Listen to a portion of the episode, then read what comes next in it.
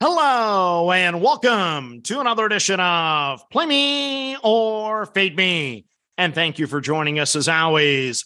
Oh boy, I am shaking my head tonight because I got to ride the old fashioned roller coaster on Wednesday. Let's recap the losing card for you. The day started great. I had the Pirates over the two and a half in the first five. I get to cash that ticket. They finally got some runs on the board. Then had the Brew Crew under the one and a half in the first five against Clayton Kershaw. He gets the job done for me. I cashed that ticket not once, but twice. Thank you for the votes on Twitter and thank you for the winner. That's back to back on Twitter. I'm telling you, we're going to make a run here. So thank you for staying the course there. So my day starts 3 and 0. I need just one more winner to have a winning day. It looked like I was going to get it in Arizona. Merrill Kelly retired the first 10 Miami Marlin batters. I was thinking perfect game. I was thinking no hitter. Five minutes later, I looked at my watch and I lost the bet. He gave up three runs in the fourth inning. It turned on a dime. Then in Seattle, in the newsletter, I had the Mariners minus the half a run in the first five. I had Luis Castillo on the hill. The Mariners are up one nothing. I feel pretty good. Couple moments later, he gives up a three spot, and now I'm in trouble. Then the Mariners teased me in the fifth. They scored a run, had runners at second and third. So I'm just a hit away from winning and cashing and having a winning day. Not going to happen. I lost. Then the day came down to my Minnesota Twins, two units on them, since I also backed that one on the newsletter. So it's an $86 swing. If I lose the wager, I lose $28.18 for the day. If I win on the Twins, I win almost 60 bucks for the day. So it's a big deal. Twins get a solo homer. And then in the third inning, with one on, Carlos Correa crushes a ball deep to left center field. The announcer, Dick Bremer's voice tells me the story. It's gone. It's a two run homer, and I win both tickets. But no, it falls just a couple inches short, hits the top of the wall, comes back into the field of play. Carlos does not leave the box. He was admiring the monster shot to deep left center field. He should have been on third, but he ends up at second. Next batter up, Kirilloff singles. Tatis fields it. Here comes Carlos. We got to play at the plate. And of course, he's out by an eyelash. Then the Twins don't score in the next two innings, and I lose the bet by the half a run. Oh boy. Yeah, not fun for me with my Minnesota Twins. And if I didn't say it, I lost $28.18 in the day.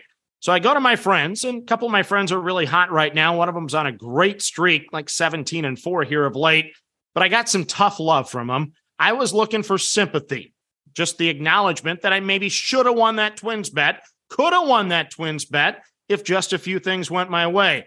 But instead, here comes the tough love. And I had to write this down on exactly what was said. The comment was that was an odd play the way our offense has been struggling. We're all complete fools for not blindly betting the Twins team total to the under on a nightly basis. That was a terrible bet by you. You should have known better. Oh, that's not the sympathy I was hoping for. Next buddy chimes in in a moment. That's probably the worst play you could have made on the card. I don't get it. We can't score. Are you not watching the Twins? These are my friends saying this. Needless to say, I'm betting the Twins over today, and I hope I'm trash talking by the second inning by cashing the ticket. So Oh, Wednesday's over. On to the next. Here we go. The card for Thursday. It's a small slate of games, and you're going to tell that by my type of wagers today. Game number one it's the New York Mets at the Cincinnati Reds. Derek Law will be the opener for the Reds today. He already pitched a scoreless inning against New York in this series. Ben Lively is expected to follow Law. Lively was just called up from AAA Louisville. 4 0 record, a 2.33 ERA, a 1.07 whip over 27 innings. Before you get concerned here that I'm betting against a rookie, Lively is not a rookie. He has a 4 and 10 career record at the major league level, over 120 innings with a 4.80 ERA.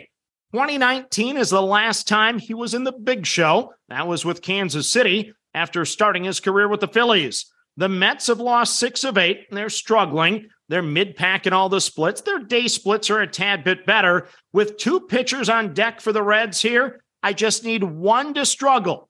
Struggle with that big crooked number to get the Mets home. So let's do it on a small slate of games. I'm going to drink some juice here. I'm on the New York Mets over the two and a half runs in the first five at a minus 145. Next up on the card, it's the San Diego Padres at my Minnesota Twins. So here we go. Do as I say and not as I do. Minus 130 is a terrible price to back this Twins lineup currently. You should not do it, but I'm going to do it. Yu Darvish is on the bump for the Padres, a 2 and 2 record, a 3.19 ERA, a 1.12 whip. Solid numbers, but the road numbers have never been as good for him. A 4.50 ERA on the road this season, a 3.50 ERA on the road last season, and a 5.54 ERA on the road in 2021. So, once again, for me, this one's personal. I need to talk trash against my friends. Go Twins. I'm on Minnesota over the one and a half runs in the first five at a minus 130. Next up on the card, it's the Tampa Bay Rays at the New York Yankees. So Domingo Germán gets the call for the Yankees today. A 2 and 2 record, a 4.35 ERA, a 0.94 whip.